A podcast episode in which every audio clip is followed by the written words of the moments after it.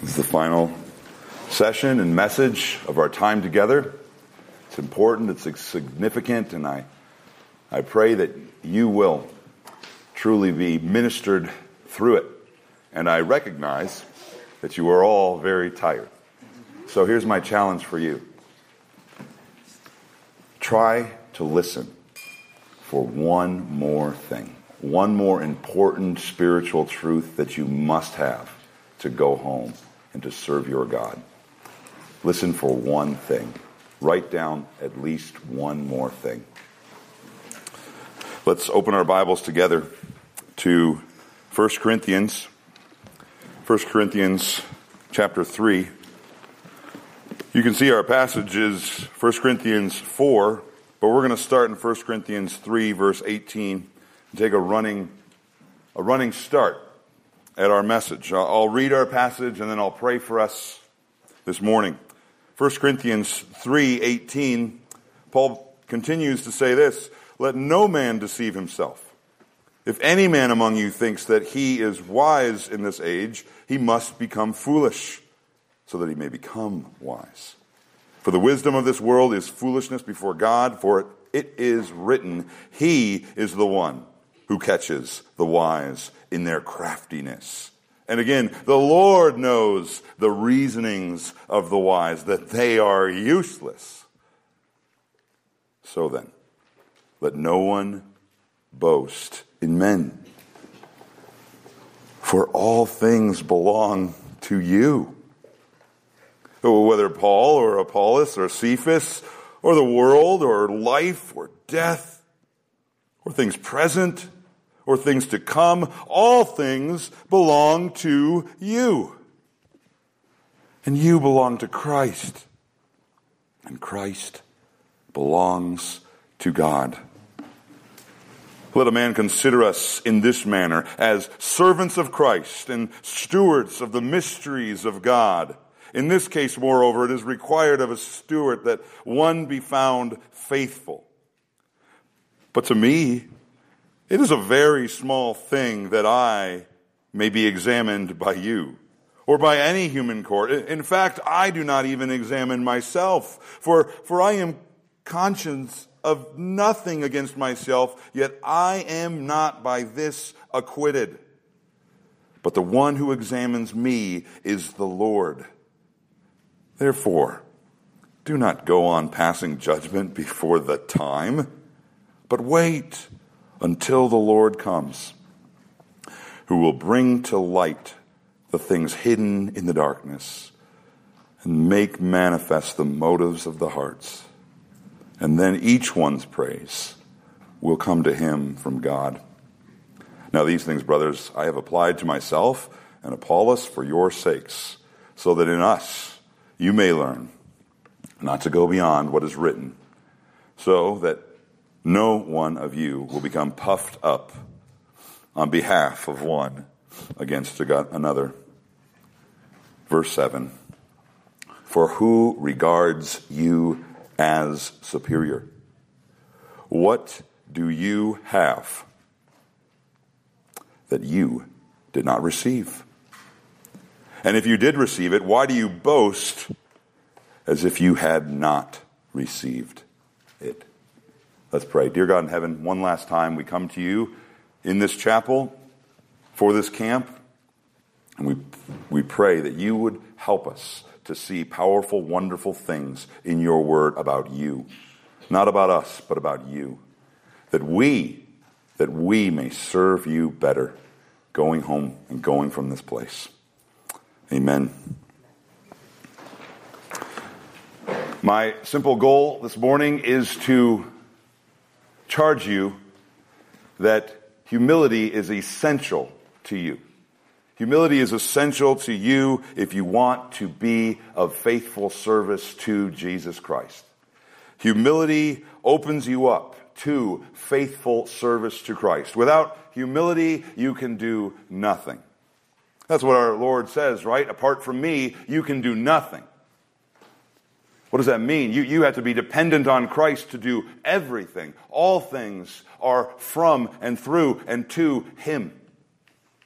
But to come to him like that, you must be humble. And that's what we want to see. How? How does humility open you up for faithful service? Let's look at three points this morning about how humility provides, opens an opportunity for Christian work, for service. Not just for the church, but throughout your entire life. How humility opens you up to be a living worship service to Christ every single day. How does humility do this? Number one, it frees you, it frees you for growth. It frees you for spiritual growth. You can't grow spiritually and be filled with pride at the same time. Growth only comes after you humble yourself before God and man. It always only comes after humility. And, and we know this in our world too, in, in sports or, or in school, if you do those kinds of things. When do you grow? When do you grow? When you finally stop saying, I know better than my coaches, I know better than my teachers, and you start saying, I am going to listen to them. That is when you start growing. But first, you must get off the platform and say, I need to be a learner. I need to be humble. And I need to just do what they're telling me to do. That's when you start growing. We've, we've continued to read that book by Stuart Scott, reminding you again of this quote, pride comes between you and all that Christ wants you to be and become. Pride is the evidence of foolishness and childishness. That's what pride is. It's childishness. It is, it is staying an infant. That is what pride is. 20, Proverbs 26, 12 says, Do you see a man wise in his own eyes? There is more hope for a fool than for him. What's the difference between a great summer camp and a lame summer camp? Humility. I hope you've experienced a great summer camp because you have humbled yourself under the Word of God. That is my prayer for you. But I also want you to see powerful truths about humility. And I want us to learn from the church in Corinth. Now, the, the Corinthians, the Corinthians have a lot to teach us. Have a lot to teach us. Paul's letter here is a letter of correction to the church that he has just received questions from, and also at the same time reports concerning. Paul has heard things that are concerning about this church, and at the same time, he's also hearing questions from this church. This is, of course, during his three year ministry in Ephesus on his third missionary journey. You can see that in Acts 19. But it's interesting to me, and a professor in seminary pointed this out, when you, when you examine the New Testament, when you do a word count in the New Testament, what church did the Spirit of God inspire to have the most words written to it? It was an immature church. It was a, it was a, a, a, church that was stagnant spiritually. That is what the Spirit of God wants us to look at. It was, it was a church that was filled with problems. That is who the Spirit of God wants you to see the most. This is the structure of 1 Corinthians, if you would care to know it. First, the first half of the letter, Paul spends correcting the reports that he's heard. That's 1 through 6. And then the second half of the letter, Paul corrects the questions he's received. That's 7 through 15. Paul confronts all their spiritual pride first, though, and their arrogance. They've been elevating and, and bragging about themselves and, and following this leader over that leader and, and clumping into spiritual groups of, of hierarchy. They, they are not humbled by the gospel. They are using the gospel for their own personal achievements and pride. You know how that is, right? When you use Christianity to just impress other people or make people like you. We live in a day and age where we possibly could be in a church culture very easily in our church when we come to church. And you, you know the game. You know how to do it. Just say the right things and people will be pleased with you and like you. But maybe, maybe if I do this or do that. The Corinthians were not humbled by the gospel. They were using the gospel for their own selfish ambition. What was their problem? They were proud. They, they said to themselves, God must sure be thrilled to have me on his team. That was essentially the heart in Corinth. And, and what resulted? What resulted from this heart of pride? Well, they were limited. They were stunted. They were immature. They were babies. They were limited in their growth. And, and notice their, their true condition. Uh, Paul recognizes their true condition and insults their spiritual pride and, and tries to pull back the curtain on what they're really like. And he says, instead of being spiritual in chapter 3 verse 1, instead of thinking you're all that, you guys call yourselves spiritual men, but really you are fleshly men. You are infants, chapter 3 verse 1. You are mere men, chapter 3 verse 3. You're the farthest thing away from spiritual strength. You are not growing at all. You are still a, a spiritual baby. They could have, should have had so much more going for them right now. They should have been advancing far beyond where they were. They could have been of, of great service to other people around them, but instead they were squabbling about personal disputes, personal problems. They were infantile. They were acting like children. They were kept from growth by their pride. Matter of fact, the, the language there in chapter 3. Chapter 3, verse 1. Uh, and I, brothers, was not able to speak to you as spiritual men, but as fleshly men, as infants in Christ. The language there is embarrassing. It's shocking. Fleshly, infants. Uh, they are is, there's, an insult here, an insult here. This is a term that usually refers to the unregenerate, the people who have no love for God. As a matter of fact, they have enmity towards God. They are enemies of God, Ephesians 4 tells us. And, and Paul says, you are acting like unbelievers. That's what you're acting like. You are fleshly in that way. Now, I don't think he's saying that they weren't Christians, but he's trying to shock them. He's trying to say, you look more like the unregenerate Corinth around you than the Christ who is named among you. How dare you? We should learn many lessons from Corinth. We should learn from them and, and how they were hindered from growth. What should we learn? We should, we should learn that, that pride keeps you in the nursery of spiritual things. We should learn that. It, it keeps you dependent on other people and not in a good way. You, you, you only, you only know things because other people say things to you. You, you are only encouraged spiritually because other people are talking to you. You cannot dig for the gold, uh, the gold and the truth of scripture for yourself. You are dependent on others. You cannot grow. You are in the nursery spiritually. You're never able to serve either. You're constantly needing to be served. But we should also learn from Corinth that pride puts you in God's trap as well. Did you see that in chapter 3, verse 19? Pride puts you in God's trap. 319, right? He, he is the one who catches the wise in their craftiness. God's spiritual trap for humanity is pride. It keeps you under judgment. It's actually a, a, biting reference there, if you think about it, because Paul is quoting from Job 5.13. He's quoting a man from the Old Testament um, called Eliphaz, who actually is a spiritual, proud man who is rebuking Job, saying God catches the wise in their craftiness, and he's going to catch you. But by the end of the book of Job, Eliphaz is the one that is caught.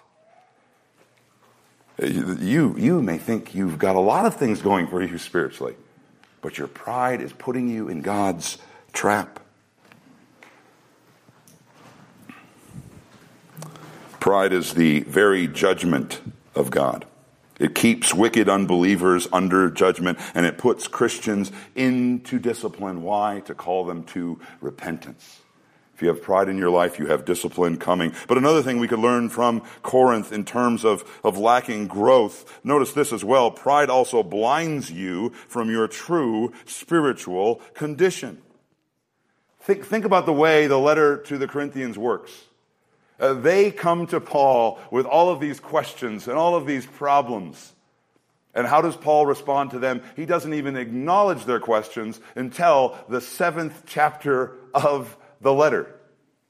He's telling them, you've got so many problems that are underneath the surface of these problems that we can't even deal with these problems until we go to the heart problem in you, which is your spiritual pride and immaturity. You, you can't even see. Do you see that? You can't even see where you're at spiritually. You're immature and you think you're great.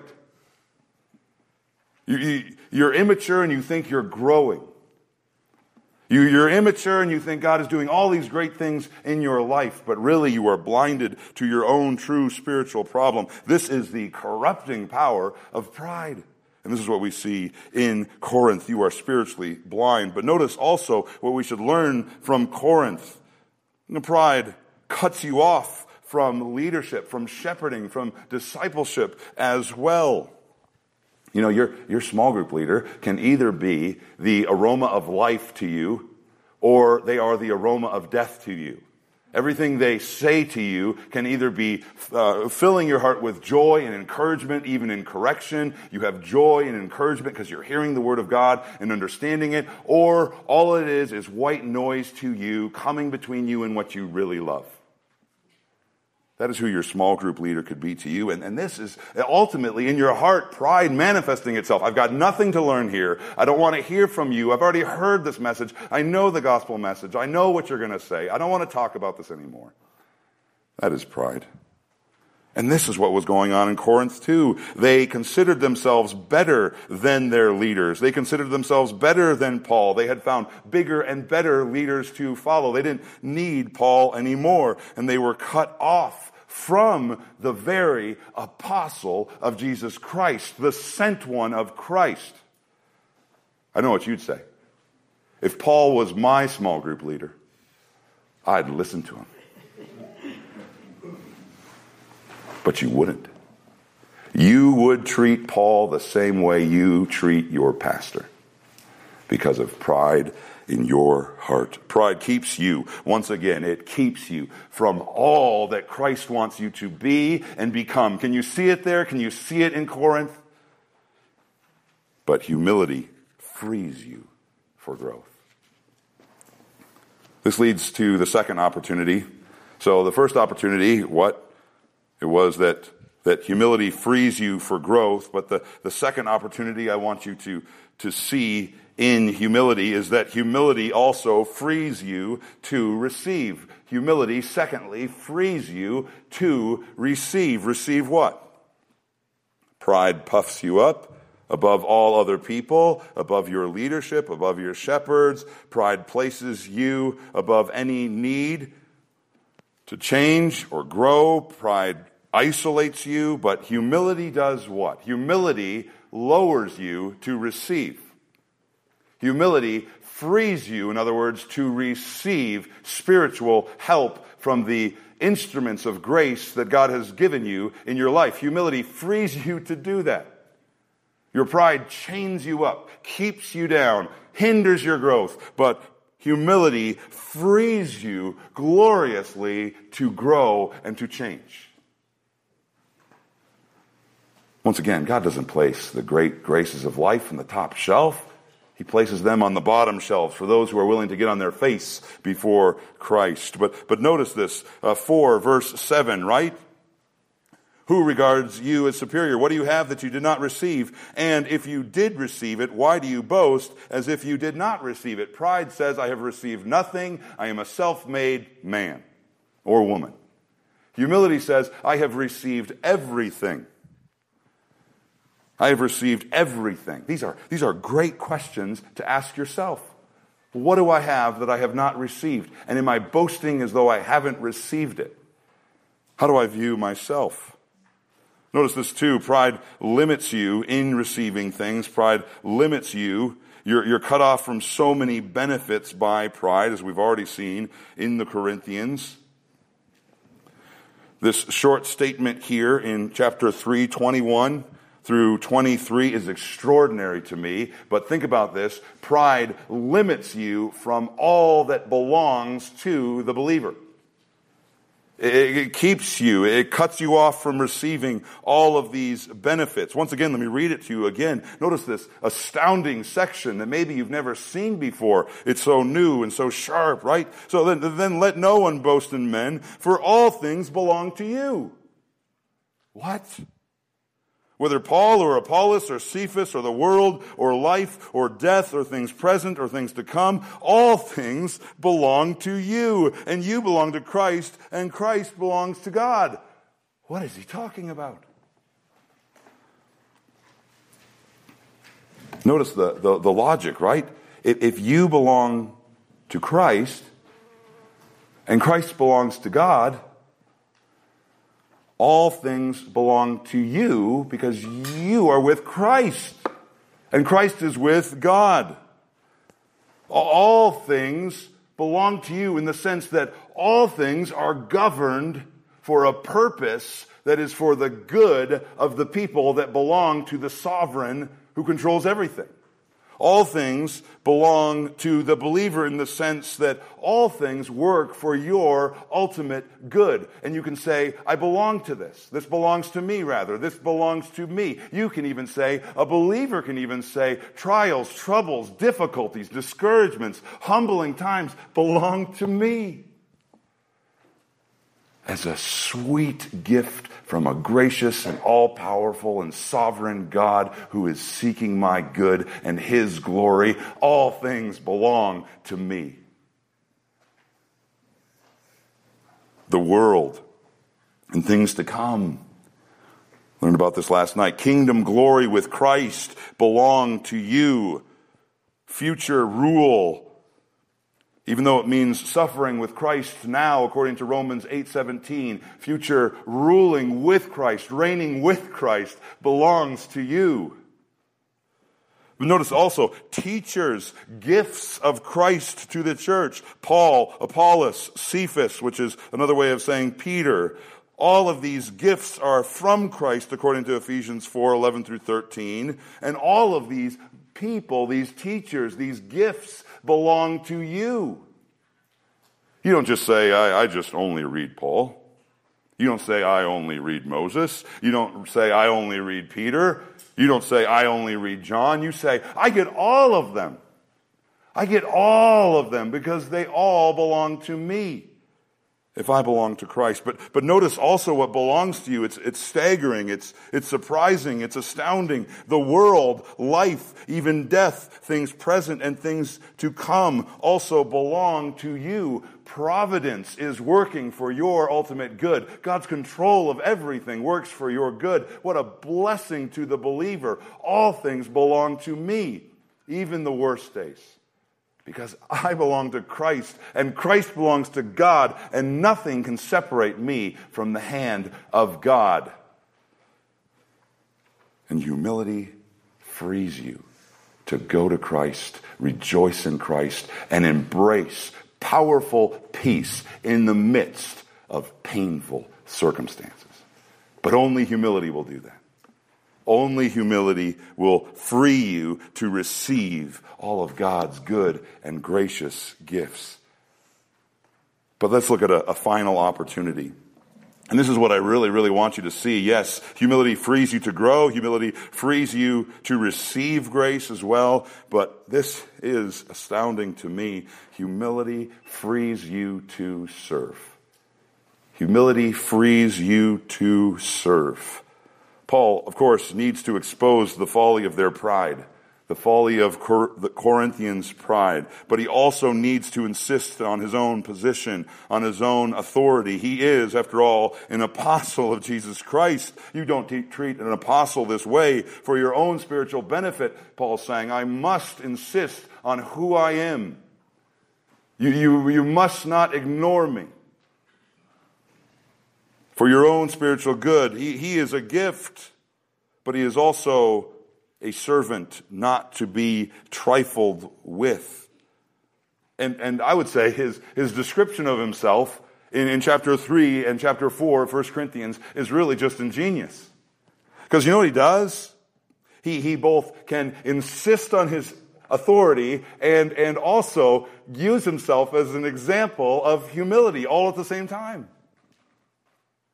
Because that's the way a Christian can speak. They can, they can speak as someone who, who bears the authority of Christ, or as he says, the, the, the mysteries of God, while also saying, I am nothing but a servant. He gives three metaphors of a minister. It's, it's almost as if he's trying to say, let me try to spell for you, let me try to spell for you what servant, how, how servant is spelled. How do, how do you spell servant?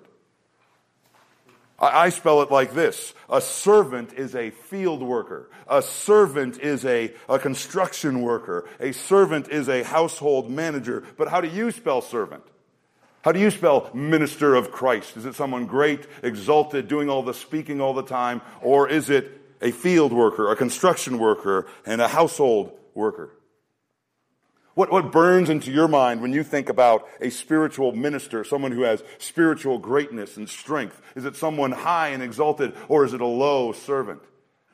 To use an illustration, back in, back in 2001, which was when all of you were born,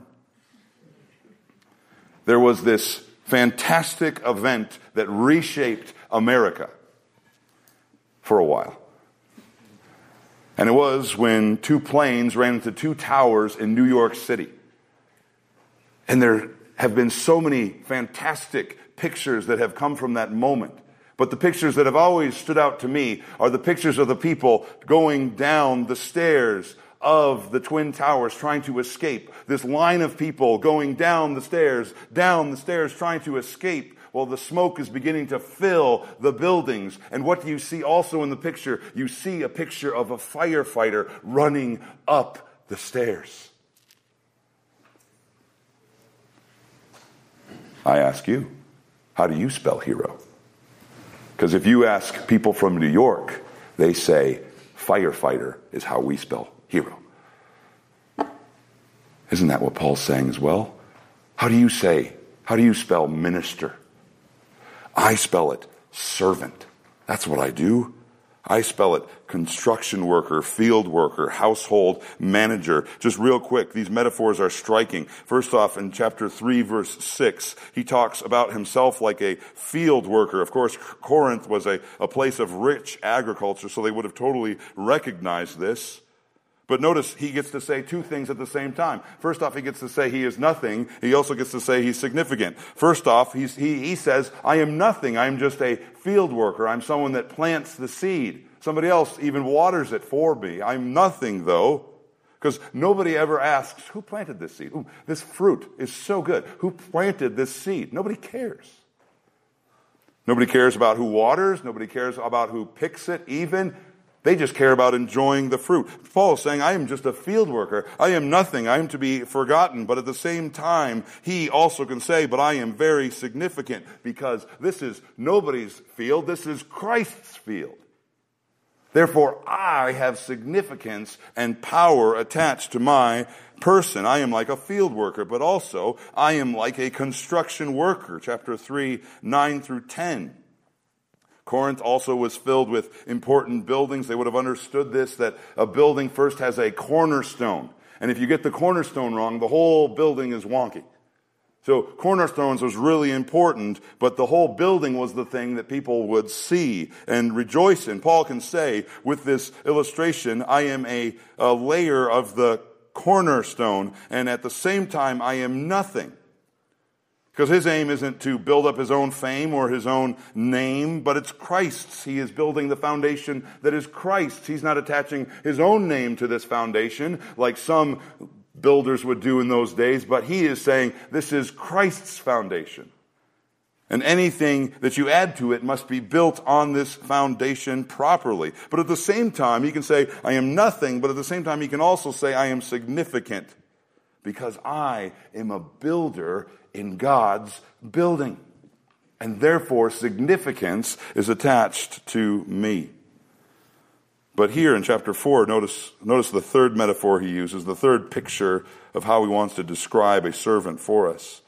A servant is a steward. Verse 1. A household manager. Now, back in the day, an estate manager was entrusted with a massive, at times, a massive amount of wealth. He had huge influence, in fact. And near Corinth, there was a whole peninsula that was, at a time, ruled by a steward who was ruling in the place of someone down in Egypt. So they understood that a, that a steward was kind of like a, a stand in kind of owner of the property, but they did not own the property. We even see examples of this all throughout scripture. For example, in Luke 16, we see this story of a wicked steward. And you know what he has? He has the ability to change bills for his own advantage and for his own favor. And we see in Romans 16, 23 that a steward could also be a city treasurer. He manages the books for a city. But who was, who was a, who was a steward? They were someone significant, of course. He had massive authority, power, responsibility because he was given the title of steward, but they were also nothing because his whole significance was attached to the master that he belonged to. That is where the steward's significance comes from. And this is what Paul leans into. What's most important about being a steward? What is the, the only opinion that matters to a steward? It's not what everybody thinks. It's not what the world thinks. It's not what this house even thinks. It's only what my Lord thinks, he says in verse 2. In this case, moreover, it is required of stewards that one be simply found faithful. No, notice, notice, Paul isn't motivated by the following factors. He isn't motivated by what others think of him. Now, it does matter what others think of you if you want to be a minister of Christ. But that's not what motivates him. That's not what ultimately motivates him in faithfulness. It's tempting to think in our lives, I'm sure it's tempting to think in your lives because I know you a little bit. If, if other people would just like me, if other people would just accept me the way I am, then I'd be happy. Then my life would be well. It's tempting to think that, right? If, if people around me would just have a high opinion of me and think of me well, I would be free. I would be happy. But happiness, popularity, is not what Christ calls you to. It's not what Christ called Paul to, and it's not what Christ calls you to either. What does Christ call you to? The same thing Christ calls Paul to faithfulness. To live a life that's pleasing to Him. Paul also isn't ultimately motivated by how he feels about himself as well. And you see that there, right? I do not even examine myself, he says in verse 3. No, right? He is not motivated by what other people think, but he's also, notice how extraordinary, refreshing this is. He is not even motivated by what he thinks of himself. Now, it's remarkable. It's remarkable that somebody like Paul, with the Bible knowledge that Paul has, is not even critiqued by himself. He says, I, I, I, do not examine myself. I, I am conscious of nothing against myself, yet I am not by this acquitted. But it is the Lord that examines me. Paul has a clean conscience before God, and that is a remarkable thing. But even that, Paul says, is not valuable to me. That does not motivate me. It's tempting to think, I'm sure for you, that Maybe you don't struggle with the, man, if other people just liked me, I'd be happy. I'd be content. I'd be at peace. But, but, but maybe you struggle with this thought. If I just liked me, then I'd be happy. Then I'd be sufficient. Then I'd be content. Then I would be diligent. If, if I was just satisfied with me, if I just had this thing called high self esteem, everything in my life would go well and I could serve with freedom. And I'd finally not be chained up anymore to other people's opinions of me. If, if I could just like me, I would be motivated. But, but notice, Paul says this counts for nothing. I do not examine even myself. I don't care about what I even think. Who does he care about? He cares about the Lord's opinion and the Lord's opinion alone.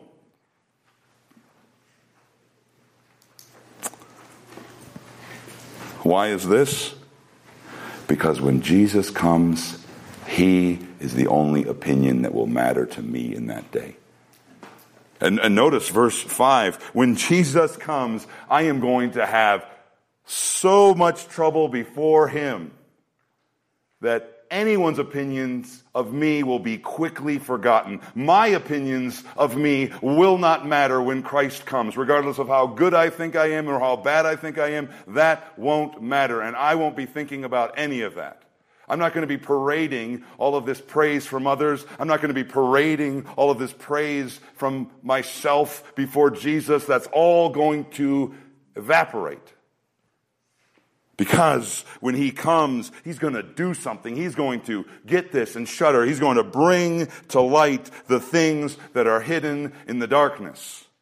And he's, notice this, going to make manifest the motives of the heart. I've got more to deal with here than from any other court. And that is God's court. Now, when you don't think this way, when you don't think this way about the only opinion that matters to me is God's opinion, you will become puffed up. Because as we've talked about again and again, it is so easy to deceive yourself in spiritual pride. And it is so easy to, to, to go with the highs of people's subjective opinions of you and think well of yourself. It's really easy to do that and to think well of yourself. When you don't intentionally examine yourself as a servant of Christ, you will examine yourself poorly. And I would even say, you can never serve Christ with proud motives. All of that service will be worthless to him. Because all of that service is saying, this ministry that I'm doing is from me and for me. And Christ will have no other glories in his presence. Pride hinders service, but humility, notice this, frees you for service. It, it frees you to serve and to love other people. What are the fruits of humility? This is the final part of my message. Please, young people, listen, listen. What are the fruits of humility in your life? You will see increased thankfulness in your life. Because you will read verse 7 and you will say, What have I, what do I have that I have not received? How dare I boast as if anything good spiritually in my life has come from me? by the gospel. There is no situation where you cannot be overflowing with thankfulness because of the grace of Christ given to you. But I also want this theme to thunder home, this second fruit of humility. Notice also the freedom that comes from humility, the freedom that comes from humility. This is what we've been talking about. Humble people aren't bound up by themselves. Humble people aren't hindered by their opinions of themselves or other people's opinions of themselves. They are free to serve Christ and to love Christ and to love others regardless of what other people think. They are freed from jealousy. Do you ever struggle with that? They are freed from fearfulness of an outcome. What if this goes wrong? I don't know if I can do it. I don't want to do it if it goes wrong. No, they're freed from that. This is in the Lord's hands.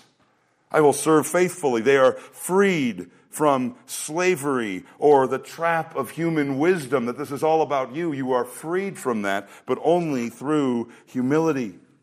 There's freedom in humility. There's thankfulness in humility. But notice another fruit of humility. There is complete sufficiency for those who possess humility complete sufficiency. You can say with Paul in chapter 3 verse 21, all things belong to me. I have all that I need to handle this situation. This situation even belongs to Christ because Christ belongs to God, and I have nothing to fear from this situation. Even though it may hurt, even though it may sting, even though it may humble me, it belongs to me, and because I belong to Christ, I have complete sufficiency as far as I am pursuing His honor and His glory. But the final fruit that I see here, and this is the fruit that I want you to take away. If you're still looking for that one thing to write it down, just write this fruit of humility, not just freedom, not just thankfulness, not just sufficiency, but see this also endurance. You know humility is in your life when you have endurance for hard people. Isn't Paul's enduring love for this immature church so staggering to you? I don't know if I could have endured with them this long. But Paul endured their rejection of him, their belittling of him, their ridicule of him, their distance from him, their immaturity towards him. He endured all of that, and he served them because he was filled with love. Even after they, they blacklisted him, even after they were too good for him, he endured them and he even entreated them and he continued to do these things to them. He was never done with them. You need humility if you're going to do anything of spiritual good for others because other people are difficult. And you cannot endure without humility. But, but why did he have humility and how did this produce endurance in him? It was because he kept saying to himself, I am just a servant. And I have been called to this moment.